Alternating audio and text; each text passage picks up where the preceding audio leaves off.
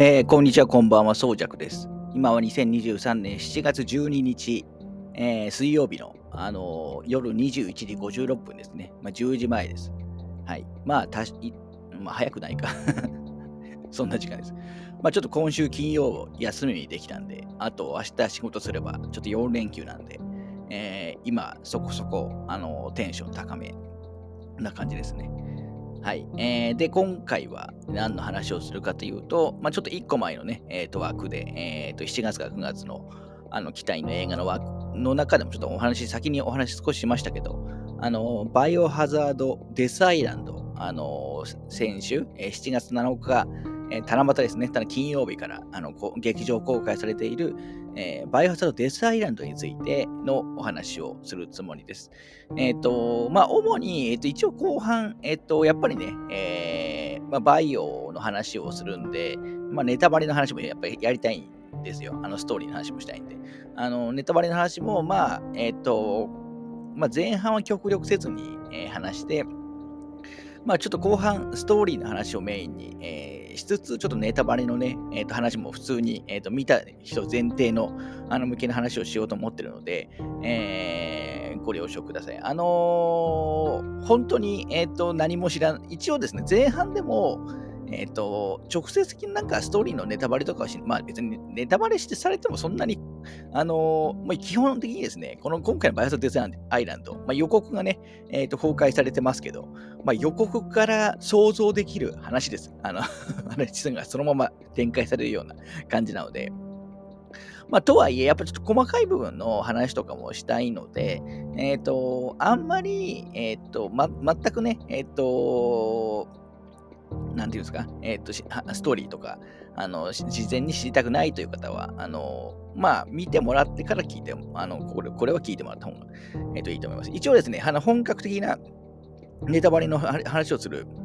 前には、あのちゃんと、えっ、ー、と、そういう、あの、まあ、アナウンスというか、えっ、と、ことはしますので、はい。で、私が見たのはですね、えっ、ー、と、7月7日、まあ本当はね、金曜日初日に行きたかったんですけど、まあバイオ、デザイアのムビチケを買ったんですね。えっ、ー、と、ムビチケ特典が、えっ、ー、と、クリスとあのレオンがデザインしてたクリアファイルだったんで、まあこれ欲しいなと思って、えー、ムビチケ買ったんですよ。で、ムビチケ買うって、あ、ちなみに私の近所だとですね、今回イオンシネマ市川明手さんが一番近かったんで、まあそこでね、見たんですけど、あの、まあムビチケ買ってると、なんかあの、まあ金曜日ね、見る見に行くとしたら、まあもちろん日中仕事なんで、夜行くしかないんですよ。で、夜だと基本レイト小料金なんですね、妙典は。あのー、で、レイト小料金の時になんかムビチケ使うのってもったいないじゃないですか。どっちむしろ損しちゃうような感じなんで。まあ、それもあって、ちょっと土曜土曜日のね、えっと、昼に行こうということで、まあ、土曜のね、えっと、4月8日の、えっと、昼ぐらいに見た感じですね。だからまあ、えっと、4日ぐらい経ってるのかな、えー、感じです。で、あの、ちょっと先にね、えっと、ちょっとグッズとかパンフの話を、ちょっと先に、えっと、しておきたいんですけど、今回、えっと、ツイッターでもね、結構話題になってるんで、あのー、とにかくですね、えまずびっくりしたのが、土曜日、僕昼なんで、まあ、土曜日の早いうち、早い回ですよ、まだ。あの、だから7月、あの前日に公開して土曜土曜日のね、えっと、昼ぐらいの回行ったんですけど、もうその時点でパンフレットがですね、売り切れたんですよ。あのー、最初にね、もう公開前に、まあ、これ買ったこう、しかもまあ、私、まあ、このポッドキャストでもね、当然話すつもりだったんで、あの、やっぱりパンフ見ながらじゃないと、やっぱ振り返りやすいじゃないですか。振り返りやすいですし、まあ何があったこともね、確認もしやすいし、えっ、ー、と、まあむしろパンフ自体のね、話もしたかったんで、売り切れだったんですよ。これ困ったなと思って、ツイッター検索したら、もう、もうなんか、もうどこも売り切れみたいで、もう阿鼻休館 なんですよ。あの、今日もついさっきもちょっと検索しましたけど、まあ、本当にこれに今、全国的に売り切れてるみたいで、えー、で、私はその、ちょっとこれ、どうしてもやっぱりね、このポッドキャストで話したいっていうのもあって、パンフどうしても欲しかったんで、月曜日に、えー、私のね、あの勤務地、品川なんですけど、品川の、まあ、TJ プリンスさんでも、あの、品川さんでも公開されてるんで、で、品川って意外と土日のお客さん少ないんですね、映画館の。なので、ここちょっと穴かなと思って、月曜日会社に行く前に、あの、寄ったら、あの、あったんですよね。ちょっと嬉しくてツイートしちゃいましたけど、うん、それでまあパンフにちょっと入手をできましたよっていうね、ちょこれをちょっと言いたかった。あのー、苦労したんで まあ、他にも、他もちょっと何回かもあったんですよ。とにかくですね、今、パワフがですね、ほんとない状態で、えっ、ー、と、まあ、多分メルカリとかでも数倍の値段に、えー、なってしまってるので、まあ、多分どっかで再販かけてくれるとは、えっ、ー、と、思うんですしかも通販もないんですよね、バイオのデサイダーのパンフに関しては。まあ、ちょっと後でパンフの内容、構成も話しますので、えー、ちょっと今パンフレットがちょっと死滅状態だということをちょっと先に、えー、と言っておきたいと思います。で、あとグッズですね。今回グッズもあの結構あの販売、えー、されています。あのデサイランドですね。えー、で、私も結構欲しいのがあって、まあ、特に、えーまあ、人気が集まるだろうなと思ってたのは、あのいわゆるアクリルスタンドですね。今回のまあメインキャラクター5人のあのアクリルスタンド。あのが、えっ、ー、と、まあ、ブラインドなんですよ。ブライン、1600円のブラインドで販売されてて、だからなかなかの値段でブラインド商品作るなと思ったんですけど、あのー、で、でも欲しかったんですよ。で、なんか5個セットで買うと、なんか、まあ、全種、えっ、ー、と、えっ、と、被らないように、えー、買えるみたいな、あの、アナウンスもあったんで欲しかったんですけど、このアクスタに関してはもう本当に金曜日のうちに、まあ多分どこの全国的にもうあの狩られてしま しまっていて、あのもうどこにもない状態ですよ。一応私土曜日に行った時は、まあそのアクスタとあとブラインドのステッカーもあって、そのステッカーも結構人気みたいで、やっぱもうなかったんですけど、で、あとクリアファイルとか、まあタオルとか、えー、そういうのまだ余ってましたけど、それも多分ほとんどもうえなくなってると思います。私もちょっとクリアファイルだけはちょっと確保したくて、えっ、ー、と、最後の1枚だけのあったんで、それは確保できたんですけど、で、グッズに関しては、えっ、ー、と、土曜日から通販もやってるんですよ。まあ、さっき言ったそのアクルアクスタとかもね、通販でやってるんですけど、もう通販でももうすぐ売り切れになってしまっていて、もう手に入んないくなってしまってるっていう、あのー、ちょっとですね、今、だからグッズパンフ周りがですね、非常に、えっ、と、入手困難なえー、状態になってます。で、一応そのグッズに関しては、えっ、ー、と、公式、えっ、ー、と、販売元のサイトから、えっ、と、まあ、近日、え再販みたいなします。まあ、ちょっと量はわかんないですけど、再販しますというアナウンスがあったので、えまあ、多分アナウンスし、あの、また、えっ、と、通販で、えっ、と、再販してのくれるんだと思います。ただ、ちょっとパンフに関しては、まあちょっと製造とかのね、えっ、ー、と、まあ流通考えると、まあちょっと、まあ早くても今週末から、えー、になるんじゃないかなとは思いますね。はい。まあ、今の話かもちょっとわかる通り、実はですね、結構、今回のデザイラント、あの人が入ってるんですね。人気があるんですよ。あのー、公開関数は決して多くはないんですけど、あのー、初週9位でしたね、今夜収入ランキング。まあ、9位ってね、あの、え、低いじゃないかと思われる方もいるかもしれないですけど、今回の公開関数を考えれば、かなりの検討だと思います。はい、普通は10位にも入らないと思ったんで、ちなみにまだマリオのね CG 映画はいまだに5位以内に 入ってますけど、まあちょっとあれは 別格ですけど。私の行ったその土曜日に行ったイオンシネマ市川明殿も、そんなに普段めちゃくちゃ混んだりはしない映画館ですけど、あのほぼ満席でした。うん、私はちょっと早めにちょっとプレミアムシートだったんでよかったんですけど、あのなので、人もちゃんと入ってるという感じで、ちょっとバイオハザードのね、えっ、ー、と、まあ、人気の高ぶりを感じる、えー、感じです。で、えー、ちょっとね、先に、えっ、と、グッズパースの話をしちゃいましたけど、あの今回のバイオハザードデザイランド、あの CG、バイオハザードの、まあ、CG 作品としては、えー、5作目になります。で、バイオハザードの CG 作品に関しては、えーまあ、基本的には全部、えーとまあ、可能設定というか、あのゲームの世界と、あの関係がある、えー正式につながりがあるような設定になっていて、あのー、なんでゲームのキャラクターとかがちゃんと出てきて活躍しますし、あのゲームの設定がこの CG 映画にも輸入されてますし、まあ、逆も一部あるという感じで、あのー、まあ、要するにバイオのキャラクター、ストーリーのファンだったら、まあ、見るのがもうマストレベルの感じの内容っていうのは、まあ、過去、あのー、通して変わりません。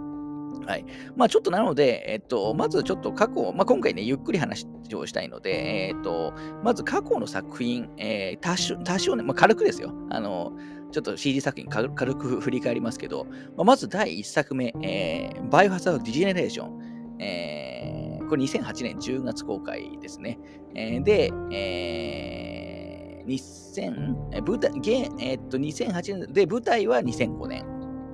つまり、バイオ4と5の、ナンバリングで言うと4と5の間ぐらいを描いた、えっ、ー、と、話になります。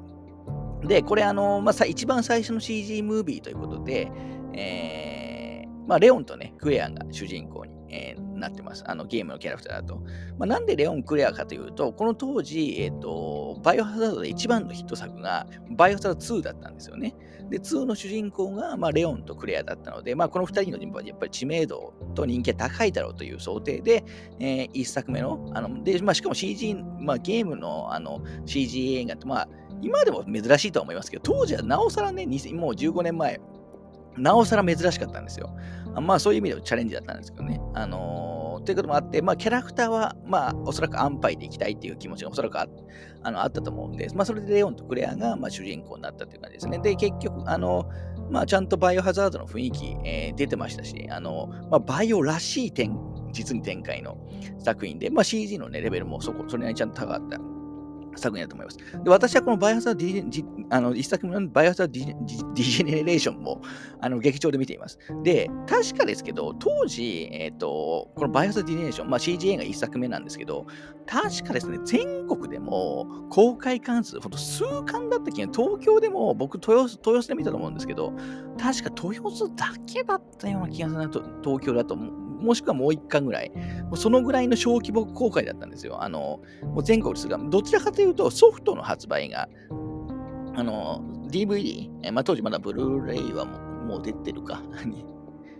まあ、ブルー、あ、そうですね。まあ、私もブルーレイ持ってます。ブルー、あの、ソフトがあくまでメインで、一応劇場公開もしますよっていうスタイルだったのが、このバイオハザード、えっ、ー、と、ディジェネレーションですね。はい。ちょっと、あの、具体的なストーリーの話はね、今日そこまでしないですけど。はい。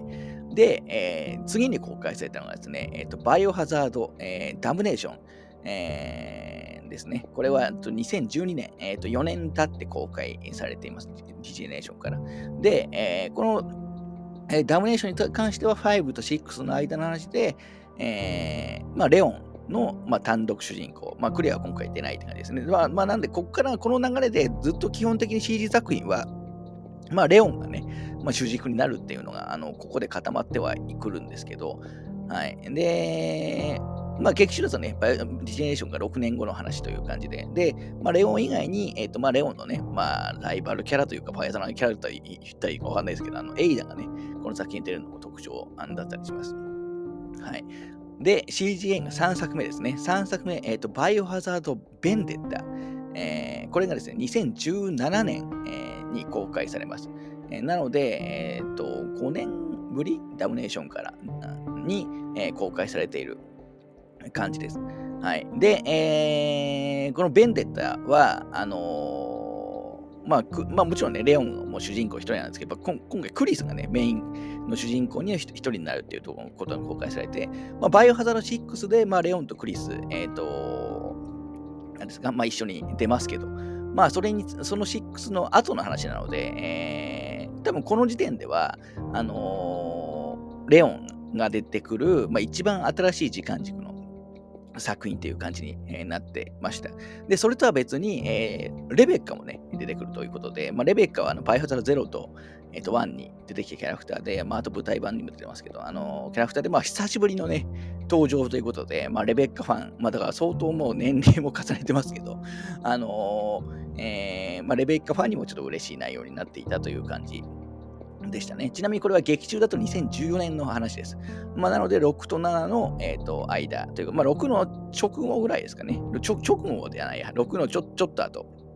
えぐらいだと思います。で、えー、ちょっと先に言っちゃいますけど、今回のバイオハザードデザイランド、このちょっとベンデッタのつながりがそれなりにあるので、えっ、ー、と、デザイランドを見られる方で、まあ、ベンデッタの内容を忘れてる方、もしくは見てない方は、まあ、極力、別に見てなくても大丈夫ですけど、極力見に行った方がいいです。なんせ今回のバイアスダルデサイランドなんですけど、あのパンフにも書いてありますけど、もともとはベンデッタ2としてね、作られたみたいなんですよ。まあ、なので、まあ、ベンデッタのキャラクター、実はね、えっ、と、ベンデッタで出てきたキャラクターとかが出てきたりも、ちょっとこれはもう言っちゃいますけど、あの出てきたりもするんで、えっ、と、まあ、極力見た方があのいいとは思います。はい。えー、が2017年公開されますと。で、この後、えっ、ー、と、今度はですね、ネットフリックス、えー、でですね、CG 作品、えー、と4作目として、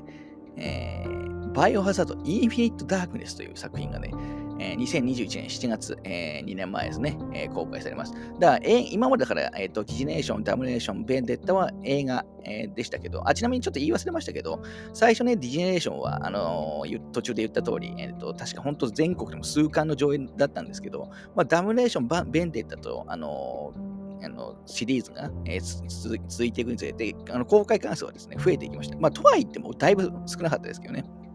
はい。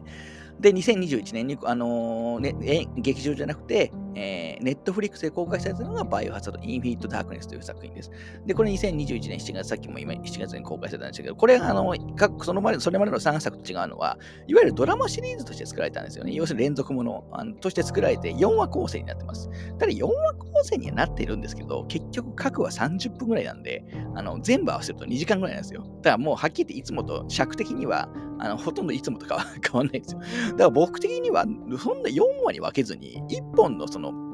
映画扱いで作ってくれた方が本当良かったんですけど、ちょっとこれがすごい謎でしたね。で、これ、あの、インフィニット・ダークネスは、あの、まあ、デス・アイランドの前作品としては、まあ、要するに CG 映画としては、あの CG 作品としては結構新しい作品なんですけど、あの、舞台は2006年なんですよ。あの、つまり、これも4と5の間で、最初に言ったバイオハザード・ディジェネレーションのあのちょっと後の話という。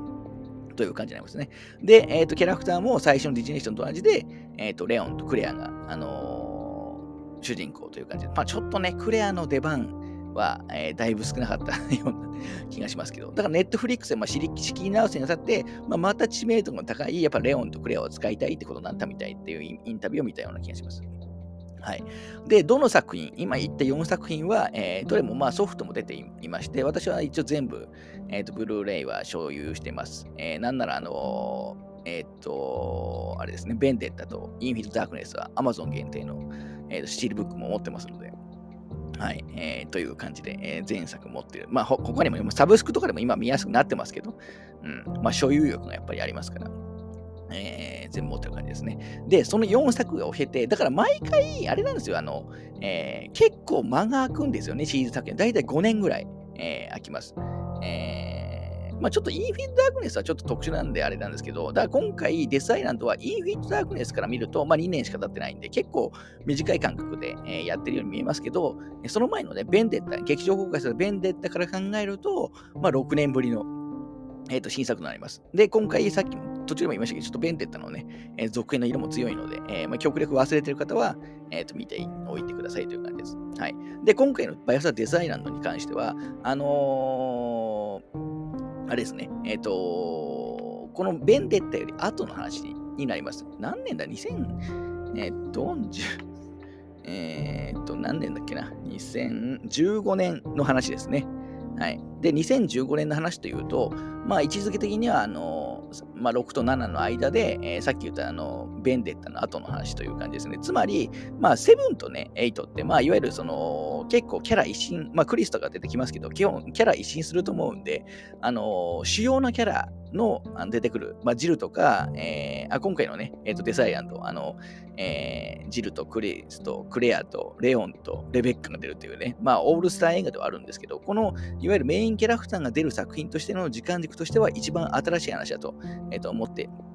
いただいて、えー、大丈夫だと思います。はい、えー。そんな感じの、まず位置づけだということを、あの、ちょっと時間かけて話しちゃいましたけど、えー、感じです。はい。えー、で、今回のデザイランド、まあ、特徴ですね。えー、さっきもちょっと言いましたけど、今回のデザイランドも何と言っても、歴代主人公が集結しているということですね。えー、ジル、もう一回言いますけど、あの、パイハザード、えっと、1の主人公である、えー、クリスとジル、まあ、1だけじゃなくて、まあ、3とかね、ベロニカも出てますけど、で、えっ、ー、と、2の主人公、まあ、2や F とか4の主人公では、まあ、レオンとかクレクレア、えー、も出ますし、えー、0や1、あとは前作のベンデッタでも出たレベッカも出るという、まあ、この5人は全部1回は主人公ね、えー、とやっているキャラクターですから、この5人のキャラクターが勢揃いするっていうのが、まあ、ある意味最大の特徴であり、まあ、今回の魅力になっていると。いう感じです。はい。まあ、なので、よく、まあ、見かけるのが、あの紹介サイトとかレビューとかよく見かけるのが、なんかバイオハザード版アベンジャーズだみたいなね。見ますけど、私あんまりこの表現は好きじゃなくて、えっと、アベンジャーズって、あの、まあ、復讐者みたいな意味なんですよね。言葉の意味意味的には。なんか、人気キャラ集結するときになんかアベンジャーズって言葉使われがちですけど。で、今回の映画、特に見られた方は分かると思うんですけど、まあ、途中ね、劇中で、えーと、クリスとかクリアンが言ってますけどこのこの、このメインキャラクターたちは復讐とはむしろ真逆なところで戦ってる人たちなんで、ちょっとこの人に対、この人たちに対して僕はアベンジャーズって言葉を使うのは、ちょっとあん、ちょっとだいぶ抵抗があるな、という感じではあります。はい。えー、で、最初の予告の段階だと、まずね、えっ、ー、と、クリスと、あの、えーレオンがあのメインに出てきて、で、最後ね、サプライズでジルが公開されてい、えー、るって感じでしたけど、まあ、そのこの予告で、えーと、クリアとあのレベッカもあの追加されるということがあの発表されて、まあ、あの特にバイオハザードのキャラクターのファンの方のあの期待値っていうのは、まあ、ものすごく上がっていったという感じですね。まあ、私も含めてですけど、まあ、それをやっちゃうのかっていうのもあのありますけど、あのただゲームだと、このこのメインキャラのクタが承継することって、まあ、難しいと思うんですよ。あの強ちょ全員集まるとあの、ちょっとなんか強すぎるイメージ。イメージあるんで、あの、ちょっとサバイバルホラー感が全然出ないと思うんですよね。だからある意味、あの映像作品だからこそ、あのできる、まあ、オールスターものというところで、ですし、あと、バイオハザードがこのこのあのこれまで、えっ、ー、と、もう約30年ぐらいですかね、えー、に近くやってきた、あの、こからこそできるあの今回の映画ということになってて、まあ、そういう意味でもね、ちょっと感慨深いものが、えー、とあるなという感じです。はい。ちょっと一回、えー、切りますね。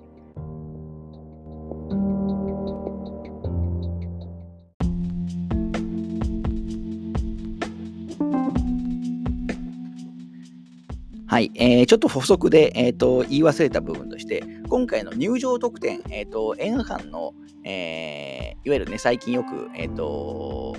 入場特典、えー、多いあのある作品って、えー、と多いと思います。特にね、こういうアニメーションの作品なんかだと、えー、と多いと思いますけど、第1弾として配られたのが、えー、と、なんだっけな、えー、と、オリジナルレッドキーライトっていう、まあ、ちっちゃいライトですね。バイオハザーベンあのデスアイランドのロゴが入ってた、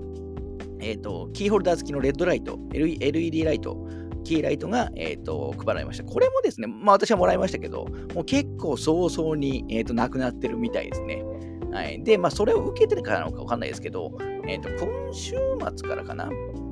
何日からだっけな？えー、あ、違う、今週末じゃ来週末だ。7月21日から、えー、第2弾のあの入場特典が配られるようです。えっ、ー、とつ、これあんまり具体的に言うとちょっとネタバレになっちゃうんで、えっ、ー、と、ですけど、通行証風パスケースが7月21日から配布されるそうです。なので、まあ、えっ、ー、と、だから意外と、だからこ長くやる気はあのあるという感じもですかね。はい。あちなみに今公開されているのは全部字幕版です。おそらく、まあ、バイオハザードの CG 映画、過去もそうでしたけど、公開時は基本字幕、えー、のみ、え、なんですけど、まあ、ソフト化され、ソフトとか、まあ、配信されるときに吹き替え版が追加されるあのイメージになると思います。はい、だからどうしても吹き替えで見たい人は、まあ、待つってのもありですけど、まあ、僕はやっぱり今回ね、特に、えっ、ー、と、迫力がある CG 作品だと思いますので、まあ、できれば劇場で見てほしいというのはありますかね。はい。まあ、なんでそんなにちょっと入場特典がありますっていうのと、あと、あのー、拡大上演が、えー、と発表されていて、えー、今後も、あのー、例えば、えー、と8月4日からは広島と沖縄、8月11日から栃木、18日長野、25日と、まあ、栃木、まあ、栃木多いな まあ、と、とうとう、あの、まあ、決してね、今も、あの、初期の CG 映画とかもう公開関数めちゃくちゃ増えてるんですよ。増えてるんですけど、まあ、決して多くはないんですけど、まあ、まだまだ増えそうなので、今ね、地元でやってない方も、多分おそらく結構いらっしゃると思います。いらっしゃると思いますけど、あの、今後増える可能性はありますので、まあ、時々ね、チェック、えー、近くでやってないけど見たいっていう人は、まあ、チェック、あの公式サイトとかをあのチェックしてもらうのが、あのー、良いのではないかと思います。だからこの辺の拡大上映も、やっぱり今ヒットしてるからっていうのは、あの大きいはずなんですよ。なので、えー、まあ、非常にいいことですね。はい。まあ、そんな感じで、ちょ,、まあ、ちょっと話は飛びますけど。はい、でさっきね、えーと、キャラクター、メインのキャラクター5人出るっていう話をしましたけど、まあね、レオンとかはまあ毎回、えー、CG 作品出てますし、えー、まあクリスもね、まあ、クリス最近のゲームではほぼ解禁賞みたいなもんですし、あの CG 作品もね、ベンテットにも出てますし、まあ、クレアも、まあ、時々だけど、まあ、あの出てはいますけど、やっぱりあの今回実質主役なのが、ジルナが、あのまあ、一番5人の中で、まあ、メインキャラクターになっているんですね。えー、で、ジルに関しては、あのバイオハザード5より後の、あのー、は、ずっとまあ今まで、えっ、と、シークレットというか、少なくとも出てくることは一回もなかったんですよ。5以降、まあ、5よりより後で出たリベレーションとかも出てますけど、リベレーションってまあ5より前の話ですから、5以降の、いわゆるその5でね、いろいろあった、えー、ジルが、もう今後も出ないのかなと思ったんですけど、まあ、今回、まあサプ、サプライズというか、まあ、メインのね、えーと、キャラクターになるということまあ、前ちょっと前に言えば3のリメイク、あの RE3 のね、存在もすごく大きいと思いますけど、まあ、ジルがね、メインキャラクターになってるというのが、まあ、やっぱり結構ね、えーと、ファンにと、キャラクターファンにとっては、あの非常に大きい、えー、部分ではないかと思います。で、今回の映画、まあ、はっきり言って、えっ、ー、と、まあ、キャラクタームービー、キャラクターファンムービーです。今までの、えーと、4作品、え、CG 作品4作品に関しては、まあ、大体その1本、あの、まあ、気象転結がある程度ちゃんとあって、まあ、大体毎回ね、似たような展開ですよ。あの 今言っても。あのー、でもどちらかというと、キャラクターを押すというよりは、まあ、ちゃんとその流れを、あのー、作って、えー、ちゃんとね、敵がちゃんと描いて、えー、っていう作品が多かったんですけど、今回は、もうはっきり言ってこの5人、今回の主要のね、5, 人が活躍することを活躍をもう見せるための映画と言ってもいいぐらい、もうキャラクターファン向けの映画になってると思ってください。なので、まあ、そういうのを求めてる方、まあ、私もそうかもしれないですけど、あに関しては、まあ、はっきり大満足だと思います。する内容だと思います。はい。あんまりその、なんていうんですかね、えっ、ー、と、敵側とかは今回、あの、結構軽い感じ、軽い感じって失礼ですけど、あの、まあ、敵側もね、まあ、よくある設定のあの感じではあるんですけど、あの、えー、はそんなに掘り下げはないので、えー、まあ、本当にそのキャラクターが活躍する、えーとまあ、ファンムービー、え、だと思って、えーと、まず見に行ってもらうのが一番いいかなと思います。はい。まあ、なのでそういう意味だと何を求めるかによってもちろん評価は変わってきますけど、まあ、おそらくデスアイランドを見たい人、あのー、最初の、ね、予告とかあ見て期待してる人が見に行ったら、まあまあ、まず期待に応えてくれる内容になってると思います。で、CG のクオリティに関しては、僕予告を見たときはちょちょっと心配だったんですね。ちょっとなんか人のモデリングもなんかあれだし、えー、ちょっとね、なんかモーションもちょっとあれかなと思ったんですけど、実際見たら全然そんなことなくて、えー、と過去の作品、CG 作品、4作品と比べても、まあ、圧倒的にレベルは上がってると思いますし、えー、特にアクション描写ね、えー、はあのかなりすごいことになってます。で、今回、えー、これは言わない方がいいか。うん。まあね、結構大きめのクリーチャーとか出てくるんですよ 今までのバイオの CG 映画って、えー、と結構ね、人型のあのボスモンスターがあの多かったというか、基本全部そうかな？だと思うんですけど、今回はですね、結構あのダイナミックな、あのー、もう、なんですか、派手、派手、派手さ優先の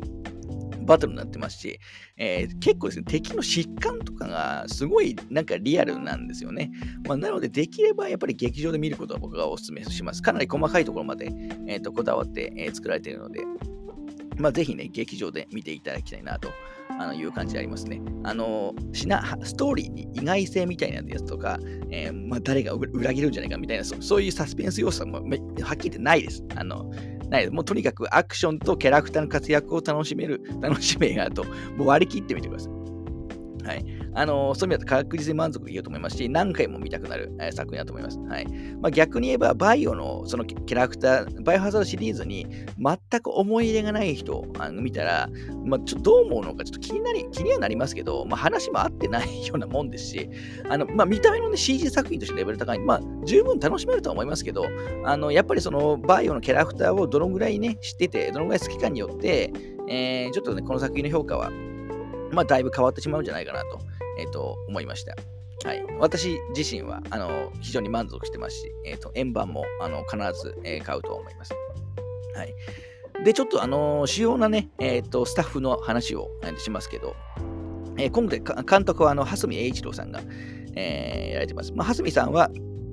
まあ、主にね、えー、実写で活躍されてるあの方で、まあ、海猿シリーズとかがおなじみなん、まあ、とかモズ、モズとかですかね、えー、がおなじみで、まあ、バイオハザード関連で言うと、あのー、まさに、ね、1作目のネットフリックスでやったバイオハザードインフィニット・ダークネスでも、あの監督をされされていて、まあ、それをに引き続投する形で、えー、今回も担当しているという感じです。あのー、まあ、最近ね、こう実写作品をやってる方が、まあ、アニメとかね、CG の作品、えー、との監督をされること結構あると思いますけど、まあ、インフィニットダーク、ちょっとどこからかわからないですけど、少なくとも前作のね、インフィニットダークネス、まあ、これ、あの、私、円盤持ってるんで、メイキングとか見てるんですけど、まあ、基本的にキャラクターとかは全部モーションキャプチャーで撮って、あの演技指導してるんです。まあ、だから実写に、もともとの素材の部分は結構実写映画に近い撮り方をやっぱしてるんですね。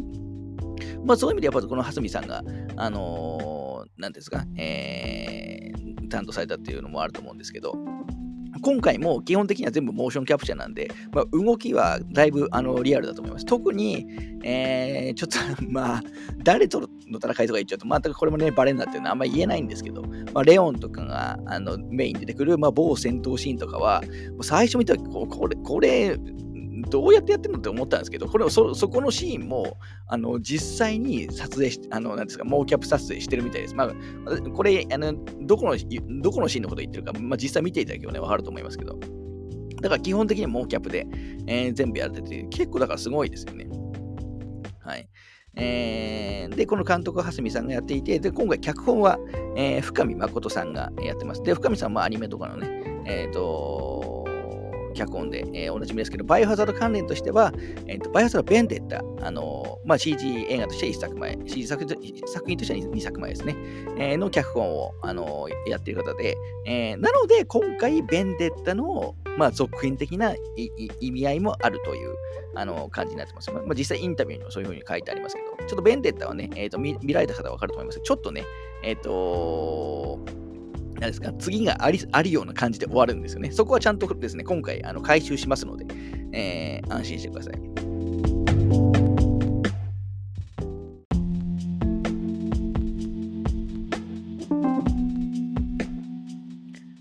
はい、すみません。ちょっとマイクが抜けてしまったんで ちょっと、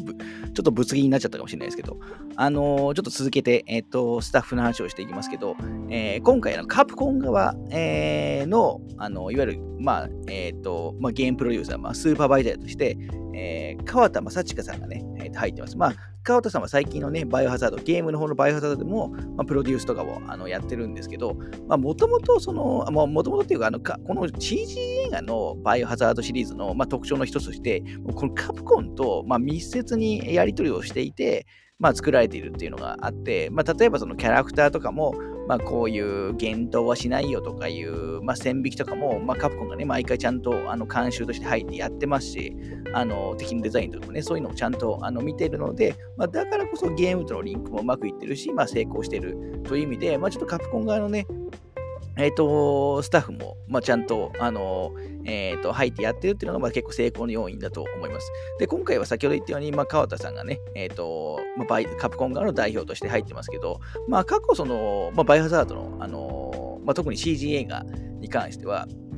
えっ、と、小林博之さんがね、ずっとあのカプコン側の代表として、えー、入ってたんですよね。で、小林さんは、あの、去年かな、去年、あの、カプコン退職されたんですで、でネットイース配下で、えっ、と、ゲームスタジオ、自分のね、えっ、と、ゲームスタジオを作って、えー、るって感じで、えっ、と、独立してしてしまったんですけど、でも今回のデスアイランドも、前半は、あの、小林さんがやっぱりその担当されてたみたいで、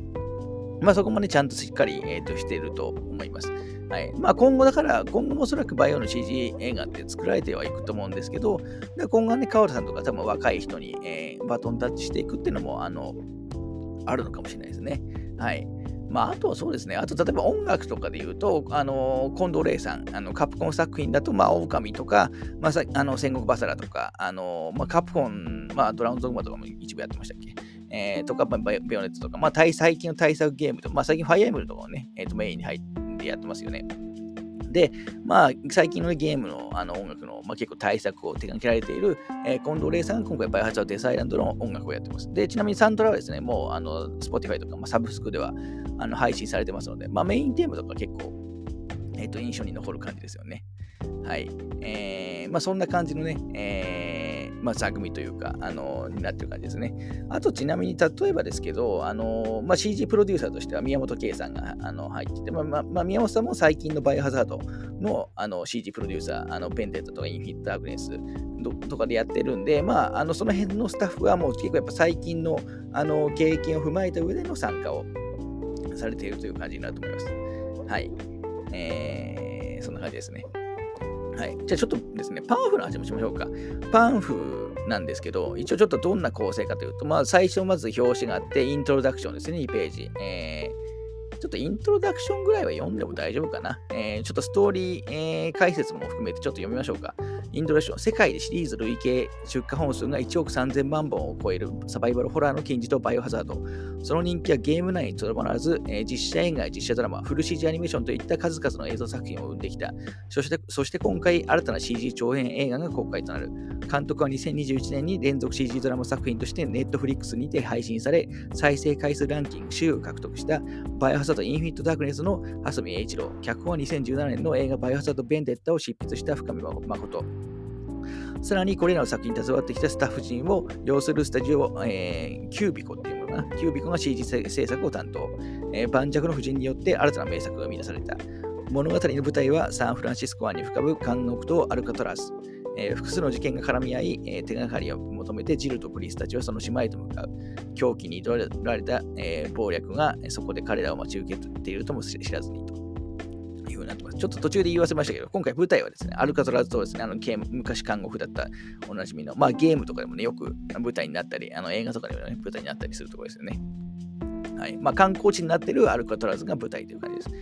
で、パンフの話の続きしますけど、その後ストーリー、写真、画面写真を挟みながら、えっ、ー、と、ストーリーが2ページ、えー、載っていて、で、その後キャラクター紹介、キャラクター紹介が、えー、と3ページ、えー、で、えーと、いわゆる今回のね、えーと、BOW、まあ、敵ですね、えー、の紹介が1ページ。で、さっき言った監督の蓮見さんのインタビューが、えー、4ページ、3ページ。で、脚本の深見さんのインタビューが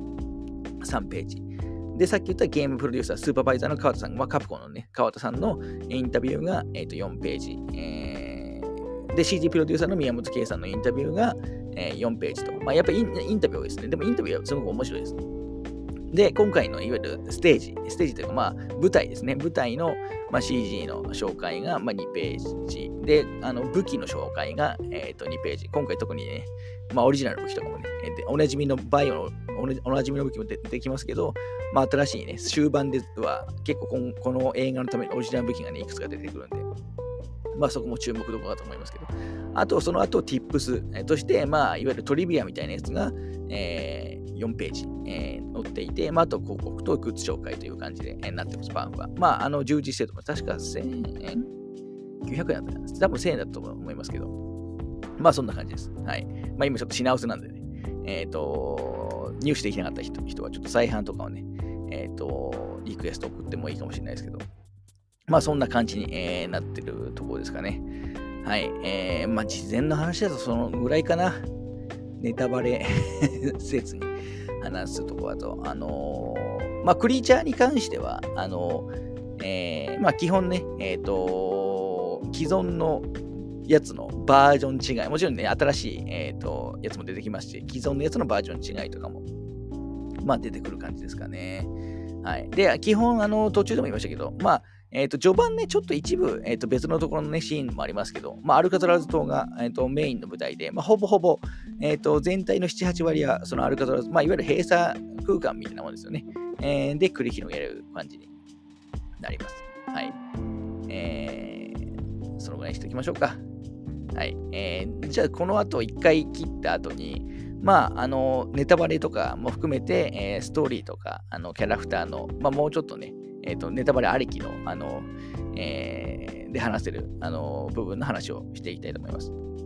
はい。まあね、ここまで来てまだ見てない方もい、まあ、いらっしゃると思いますけど、まあ、途中でも言った通り、まあ、とにかく CG のレベルは非常に高いですし、あのバイオハザードのキャラクターのファンであれば満足できる内容だと思います。いきなり見る人はいないと思いますけど、バイオ全く知らずに見ると、見ると、まあ、ちょっとやっぱりね、えっと、えー、実写映画はそれでもやっぱり、えーと、新しい人がね、見れるようになってますけど、ちょっと今回のやつは、あのちょっとキャラ、やっぱキャラクタームービーなので、えー、ちょっとね、えっ、と、わかりづらいかもしれないですね。はい。あのー、この後具体的に話りますけど、結構その過去のゲームとか、えっ、ー、と、過去の作品についての実は言及とかもね、各キャラクターの話なんで出て出てきたりもするので、まあそのあたりはやっぱりやってたりすると、まあやっぱり、えっ、ー、と、にやりとする要素ですし、まあやってやってない人はね、なんじゃそりゃっていうふうに、もう、まあちょっとなりかねないところもあるんですけど、はい。まあそんな感じですね。はい。あの、CG のレベルは非常に高いで、えー、そのあたりを期待している人は、あの、問題ないかと思います。はい。ではちょっとここで一旦切ります。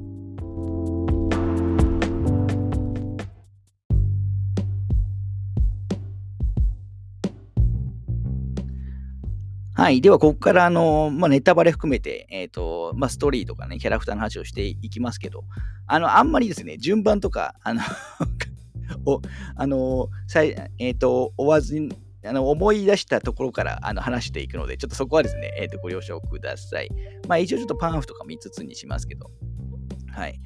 これオープニング、あ、そうか、今回オープニングがあるんですよね。オープニングのあの、まあ、メインスタッフの名前とか出てくるところで、過去のゲーム画面を使った、あのー、今までいろんなことが、あのー、あったなっていうね、特にゲームのユーザーが振り返られるようなオープニングムービーがあるのは、まあ、なかなかあの嬉しい、えっと、演出だと思います。はい、それぞれの、ね、時代、あのゲームの画面がそのままあの使われたりもしてたので、はい、そこはあのあのファンサービスとしては良かったですね。はい。で、最初でしたっけ、レオンのあのバイクチェイスのシーンですよね。えー、で、えっ、ー、と、追ってるのが、あの、ベンデッタに出てきた、まあ、マリアで、えー、まあ、マリアね、ベンデッタでやっぱ生き残ってたんで、あのー、どうなのかなと思いました。急に出てきてね、結構これはびっくりしましたね。だから、あの、えっ、ー、と、覚えてる人は、あ、まあ、出てきたなと思いましたけど、多分覚えてない人は何だろうなと、多分、えっ、と、思ったんじゃないかなと思いますけど。はい。で、ここのシーンだと、えっ、ー、と、まあ、テイラー、今回ね、えっ、ー、と、キー人物になるアントニオ・テイラー博士っていうのを、まあ、拉致して、まあ、逃亡してたんですよね、このマリア武装集団は。まあ、で、それをレオンが追ってたっていう設定みたいです。で、その後、クレアのシーンかな、あのー、シャチ、えー、大きなシャチが、髪型が、なんかサメにとは思えないぐらいでかいぞみたいな話で、えっ、ー、と、まあ、クレアがね、クレアは基本はテラセーブっていう NGO 団体にえー、勤めてるんで、まあ、今回ね、まさにそのテラセーブが起こした事件もについても、あのー、劇中で、えー、研究されてましたけど、感じで、まあ、出てくるというね、まあ、あの意味、ちゃんとあのクリアの役割を、あのー、尊重したあの役回りとして最初出てくる感じで、これも良かったですね。で、えっ、と、クリスとジルは、まあ、BSAA に所属してるんで、えー、すけど、だからジルは本当に、だから途中、ちょっとね、途中でも言いましたけど、5以降の、登場で、えー、今回あれなんですよね、モデリング、服装とかは、まあちょっとね、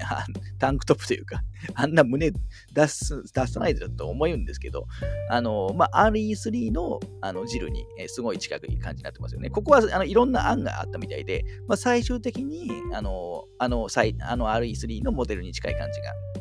えー採用されたみたいです。まあ、あの、ジルは、まあ、いろいろね、あって、まあ、いろいろな部分は今回 話さないですけど、いろいろあって、まあ、老けにくいあの肉体になってるんですよね。だから今回、多分登場人物の中でも、本来はもう相当年なんですよ。バイオハザードの登場人物って、まあ、ジルに限った話じゃないですけど、も全員、もう結構年です。あの、あのリアルタイムでね、ちゃんと年を重ねてるんで。なんですけど、やっぱジルだけはすごく若く、えー、と見えるのは、まあ、そのあたりの理由ですね。で、実際、えっ、ー、と、まあ、このぐらいは言ってもいいかもしれないですけど、まあ、5だと、まあ、ジルって、まあ、ベスカーにね、えっ、ー、と、操られて、えー、ましたけど、そのあたりについてもちゃんと今回、えっ、と、研究されて、まあ、それをね、えっ、と、その時に、えっ、と、仲間をね、危険にさらしてしまったこととかをやっぱり気に病んでるという感じで、えっ、と、出てくるところも、まあ、良かったですね。はい。で、その時に、まあ、レベッカも出てきて、まあ、レベッカは、まずアドバイザーとして、まあ、クリストジルジルを、まあ、バックアップしてるという感じで出てきたと思います。はい。で、クリスも、あの、まあ、ジルとの話と話をするときに、えっ、ー、と、あれですね、6のあのピアーズ、ピアーズでしたピアーズでしたっけ？ちょっと、ちょっとどっちか間違ったら申し訳ないですけど、の話とかも出してきて、結構あの人気キャラだと思うんで、えっ、ー、と、まあ、話題に出てきただけでも、ちょっと嬉しい方は、あの、いらっしゃるんじゃないかなと思いますけど、まあ、そんな感じでね、各キャラクターを、あの、一通り、え、ー、と、出していって、えー、まあ、これまで何があったのかと、最近何したのか、なんか、ちょっと雰囲気的にね、えっ、と、わかるようになってますと。で、その後、あのまあ、最近ね、感染源が、まあ、おそらく、えー、アルカソラスにあるんじゃないかということで、まあ、みんながね、そこに、集結して、まあみんな一緒に行くわけじゃないんですけど、結局一堂に会するっていうね、えー、感じになる感じですよね。で、今回のヴィランの、えー、名前なんだっけ？ディランですね。えっ、ー、と、ディランは、まあ、まあ、これもめちゃくちゃよくある設定ですけど、まあ、落運して事件の時に、えっ、ー、と、まあ、仲間がいっぱい死んだりして、えー、まあ、それがものすごいトラウマになってるんですよね。はい、まあ、これは辺はちょっとバイオの敵とかにもよくありがちですし、まあまあ、よくね、映画とかの ではめちゃくちゃありがちな設定ではありますけど。で、その後に、えっ、ー、と、いろいろあった後に、えっ、ー、と、前作のね、ベンデッタに出てきたアリアスと接触して、えー、したっていう、まあ、設定があるみたいで、まあ、で、その時に、まあ、マリアもね、えっ、ー、と、父の敵を取りたいマリアとも、あの、えー、出会ってると。いう感じだと思います。で、ディランはそのアリアスのあの残した、まあ、施設ですね、アルカトラズの施設を利,、まあ、利用して、まあ、いろんな悪だくみをしているっていう感じですけど、で、ディランはその、結局このクリスとかね、レオンたちにまあ復讐したいくて情報を集めてるみたいなんですけど、僕はちょっとこの辺りの理由もあんまりわかんなかったですね。まあ、ディランはま復讐のために動いてるんだと思いますけど、復讐すべきはこの人たちじゃないですからね、あの本来は。あのレオンとかクリスって、まあ、どちらかというとディラン側の人間だと僕は思いますから、うん、ちょっと復讐する相手ののちょっと理解が僕はあんまり分かんなかったんですけど、はい。えー、まあそんな感じのね、まあ多少その背景があの描かれるという感じで、まあ今回そもそも映画の時間が90分しかないんで、えっ、ー、と、まあヴィラン側はね、結構やっぱりその、一応ある程度はあの描かれてましたけど、まあ結構薄めになってますよね。はい。えー、あと何かあったかな？うん。まあ、細かいところでね、クリスが、あの、アロハシャツね、トラ、トラ柄でしたっけ？シャツにて、あれは良かったですよね。あの、普段、やっぱり、あの、えー、軍服系の装備服ばっかりなんで、まあ、ああいう一面が脱げたらもう、あの、良かったと思いますね。で、えっ、ー、と、今回、まあ、敵、あのクリーチャーとしては、まあ、ちょっとパンフ見ながら話しますけど、クリーチャーとして出てくるのは、まあ、妖精型リッカー、まあ、リッカーが出てきますよね。で、実際リッカーってあの、まあ、目が見えないっていうあの設定なので、まあ、そこはね、今回もあの生かされた演出になってましたけど、まあ、だいぶね、あのよくある、え まあ、ジルギリギリ、まあ、ジルのね、ギリギリまで行くみたいなやつがありましたけど、あれ本当はもっとね、えっ、ー、とギリギリだったみたいですけど、はい。まあ、リッカーのなんか両生類型版みたいなね、ちょっとあの、バージョン違い、えー、という感じでしたね。で、リッカーに関しては、今回リッカーの妖精、まあ、妖体みたいなやつが出てくるんですよね。で、リッカーの妖体には、まあ、バイオドローンっていう、まあ、今回、まあ、キーとなる、えー、ものが、あの、培養するために、まあ、このリッカーの妖精っていうのはいるみたいですけど。で、今回、えっ、ー、と、今も一緒に、ちょっとキーとなる、あの、POW としては、まあ、モスキートバイオドローンっていう、まあ、狙った人間だけを、まあ、T ウイルスに感染だ。まあ、T ウイルスってね、えー、ウイルスあの、ワードもちょっと久しぶりだったんで、ちょっと嬉しかったですけど、狙った人間だけを T ウイルスに感染させさせれる、まあ、小型のバイオドローンっていうね、もう、まあ、まあ、出てきてもおかしくはない、まあ、無敵のね、生物兵器。があの出てくる感じですよね。で、このまあまさにこのモスキートバイオドローンに関しては、で、まあ、そこでそのアルカトラーズにね、来てたあの観光客を、まあ、どんどんね、T ウイルスに感染させて、まあ、ゾンビ化させていきましたけど、で、それのウイルスに、まあ、メインキャラ、えっ、ー、と、ジル以外の、えーと、メインキャラ、とレオンとかクリスとかクレアとかに関してはあの完成させられてしまうというね。ジルもでしたっけ？え、感じで、えー、結構久しぶり、大ピンチなんですよね。でも、なん、多分皆さんこれ、あの、不思議に思ったと思うんですけど、なかなかクリスとかクレアって、えっ、ー、と、モスキートバイオドローンに、えっ、と、ウイルス注入されても、なかなか発症しなかったじゃないですか。あれ、なんかなんでかなと思った方も多いと思うんですけど、あれはなんかやあのパンフを見るには、あの時間、要するに発症するまでの時間もコントロールできるらしいんですよ。で、えっ、と、今回のヴィランってディランは、このクリスとかクレアに関しては、できるだけ苦しんだ上で あの苦しませたかったみたいで、あのまあ、なかなかね、発症しないような、あのようにわざとしてたみたいです。まあ、それがね、逆に最終的にはね恨み出てしまったみたいですけど。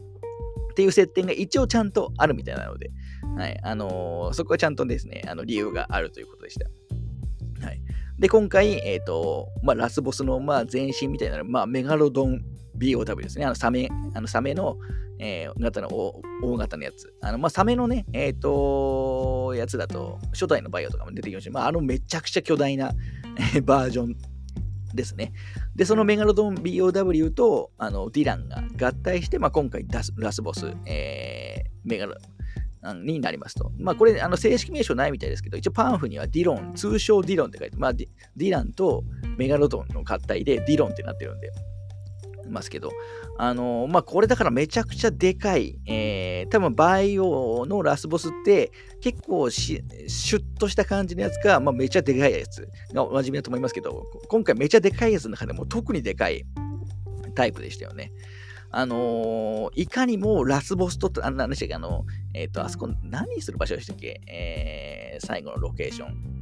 えー、と、なんだっけ、潜水艦ドックか。潜水艦ドックでね、ラスボス戦戦いますけど、あ、なんかめちゃくちゃでかい、あのドックめっちゃでかいですし、まあ、いかにもバイオのラスボスと戦いそうなロケーションで、まあ、嬉しくもあり、ちょっとわわざとらしさをね、感じたりも、あの、しましたけど、まあ、めちゃくちゃでかくて、まあ、リアルでしたよね。まあ、特にこの CG 映画のバイオって、えーと、ラスボスはその、まあ、途中でも言いましたけど、人型とかタイラント系が多かったんで、あの今回ね、やっぱりその主人公キャラが集結するっていうところもあって、まあ、巨大なね、えーと、敵にしたんだと思います。で、まあ、いろんなね、武器、えー、使いますよね。あの、えー、何でしたっけ？えっと、プラズマキャノンみたいな、あの、ジルが使うやつもありますし、えー、クリスとクレオンがね、クリスとレオンが2人で担ぐ、あの、なんかよ名前わかんないですけど、あのめめめちゃでかい大砲みたいな武器とかも 出てきますし。はい。まあ、そのあたりは、あの、面白かった。ちょっとあれでとどめさせたのかなって僕はちょっと思っちゃいましたけど。はい。まあ、適度にバリエーションが、あの、まあ、もちろんね、ゾンビもあの出てきますけど、で、途中ね、やっぱ中盤、あの、刑務所のところで、えっ、ー、と、いっぱいのゾンビと、あの、主要キャラクターがね、戦うシーンありますけど、うん、まあ、あそこら辺はね、アクションとしてやっぱすごく見どころ、まあ、ちょっと無、うん、無理があるだろうと思わなくもなかったですけど、まあ、アクション的にはあそこはすごい見どころだったと思います。はい、えー、っと、他に何かあるかな？ちょっとパンフのチップスとかも見ようかな。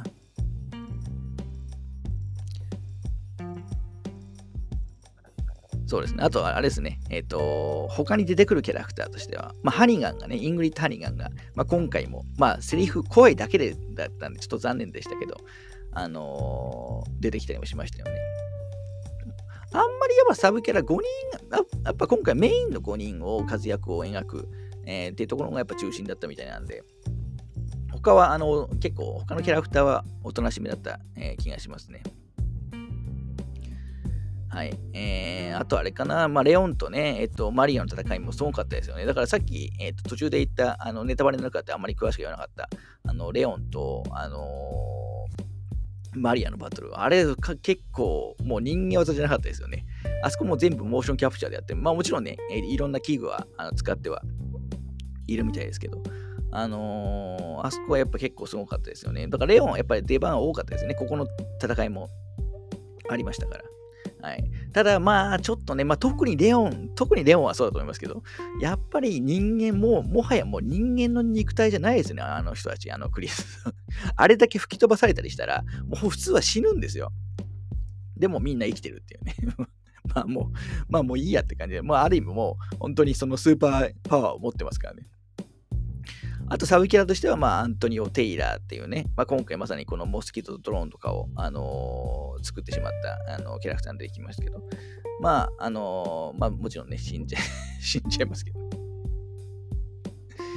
はい。あの、まあ、改めて見ると、あんまり言うことないですよね。だから本当にその予告、あの見られた方はあると思うんですけど、予告から想像できる内容を本当そのままやるだけっていう感じですよね。あとやっぱ組み合わせ的に面白かったのは、あのー、結構やっぱ原作だとほぼあの絡みがなかった。例えばジルとレオンって、えっ、ー、と、原作だと多分今まで絡みゼロだったと思うんですよ。多分、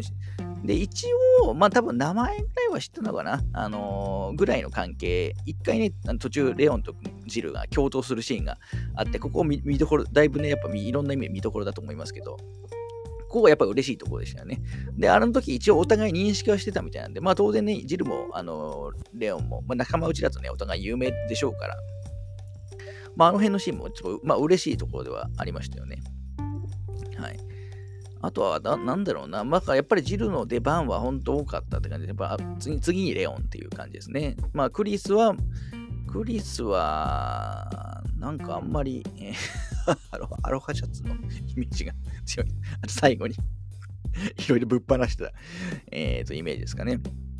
はい。で、レベッカは途中、あのー、あれですよね、あのー、えっ、と、なんななんていうんですか、あのウイルスを、あの、えっ、と、ワクチンでワクチン的なやつをまあ持ってきてみんな助けると。まあ重要な役割でしたけど。でもレベッカのと一緒に来た仲間たち全員死んじゃいますからね。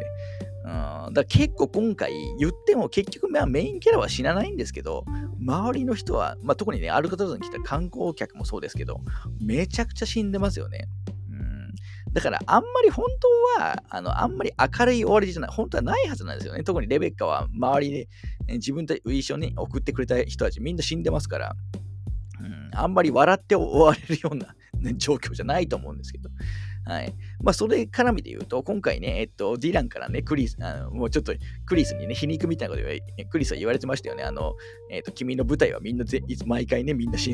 ぬ みたいなこと。まあ確かにそうですね。毎回あの CG 映画にしてもゲームにしてもクリスがいるの仲間ってほぼ全滅することが多いので、あまあこれはあのその通りだなと,、えー、と思っちゃったりもしましたけど、だからそういうな、なんですか、まあファンで、えっ、ー、と、ゲーム知ってる人はいろいろね、やっぱいい意味で突っ込みたくなるようなところ、ああ、確かにそうだなと思うようなところのシーンが多くあったのは、あの、面白かったですね。あとは、まあ、えっ、ー、と、他にもね、ゲームをの、あの、なんですかねえ、モチーフになってるような、あの、シーンもありましたし、まあ、あの、本当にゲームファンが、あならより楽しめるような内容だったんで、そこも辺もすごく良かったと思いますね。はい。あとはそうですね。まあもうそのぐらいにしていますけど、やっぱ吹き替え版はすごく楽しみですよね。もうレオンとかクリスとかジルとかクレアとかあのレベッカに関しては、もう吹き替えキャスト、あのもう決まってますから、あのこの辺は楽しみですね。ちなみにレオンはあれなんですよ。最初のディジレーションだけ、えー、確か森川さんじゃないないんですよね、吹き替え。はい。えー、すごく、まあ、とにかく、えっ、ー、と、面白かったですね。えー、キャラクタームービーとして。まあ、バイオ、私な、と今年ね、バイオの話結構何回もしてますけど、まあもちろんね、ゲームとしても好きなんですけど、やっぱりキャラクターが好きっていうのはすごい非常に大きいポイントなので、ただまあちょっとね、えっ、と今回これ、こんなね、ことをやってしまったんで、ここに歴代主人公をね、集結させてしまったので、次の CG ムービーとか何やるのかっていうのは、もう難しいですよね。これ以上のその派手さを求めるってしまうと、多分もう今回のがもうマックスぐらいだと思うんですよね。あのいわゆる集結ものに関しては。あの多分またやってほしいっていう人もいるでしょうけど、何回もやるような、やってしまったら、えー、やっぱりね、価値があの薄れてしまうので、今回ある意味一発もの、あの集結するもの、としては一発もらうと思うんで、まあ今度はまたちょっとね、ホラー色、今回もはっきり言ってホラー色なんてほぼなかったですから、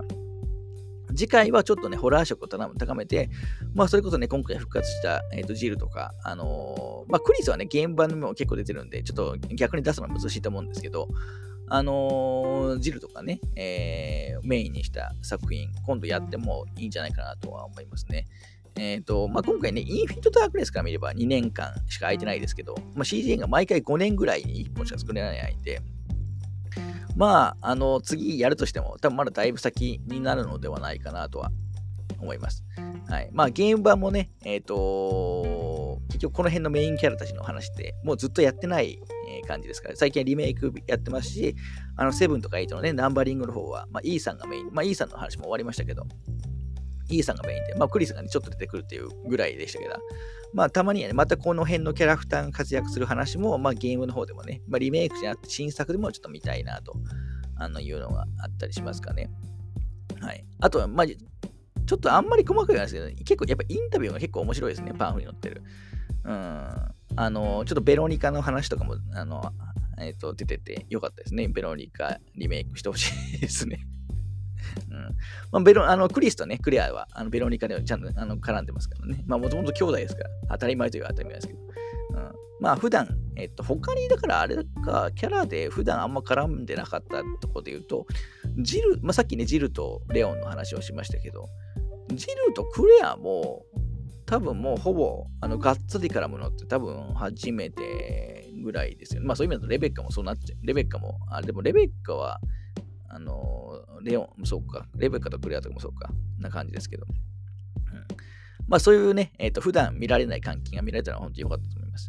はい。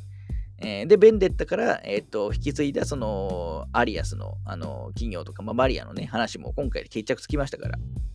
あの、まあ、そこはね、良かったと思います。はい。えー、という子ぐらい、すいません、あの、まとまりのない話になってしまったかもしれないですけど、まあ、バイハザードデザインとあの楽しみましたし、まあ、こうやってね、やっぱ喋っても面白いと思いますので、あのー、ソフトが出たら、あの、多分、あ、これちょっと、ちょちょっとまたね、これ付け加えて言っておきますけど、あのー、ちょっと喜んでいただきたい部分としては、今回のバイオハザードデザイナーって、えっ、ー、と、劇場公開されてるのは日本だけなんですよ。まあ、よくね、海外の映画で日本が劇場未公開になって悔しい思いをすることはね、まあ、時々私も言ってますけど、最近のね、スクリームシリーズの話をするときも言いましたけど、悔しい思いをすることありますけど、このデスアイランドは日本だけですからね。まあ、ぜひちょっとね、えー、と日本に住んでる方は、あので、バイオ好きは見てほしいですね。だ海外だとソフトがあの中心になるので、結構多分ソフトは結構早く発売されると思われます。はい、確か海外版はもう多分ソフトの発売日アナウンスされたようなあの気がしますね。はい。でもできれば劇場で見てください。あの、最後、特に最後の潜水艦ドックでの、えっ、ー、と、まあ、ここまで聞いてる人はもう見てるでしょうけど、ディランとの対決はね、やっぱ迫力あると思いますから。はい。私はまあもう一回見たい入場得点変わったら、えー、もう一回行こうかな。はい。という感じです。えー、このぐらいで終わりたいと思います。お疲れ様でした。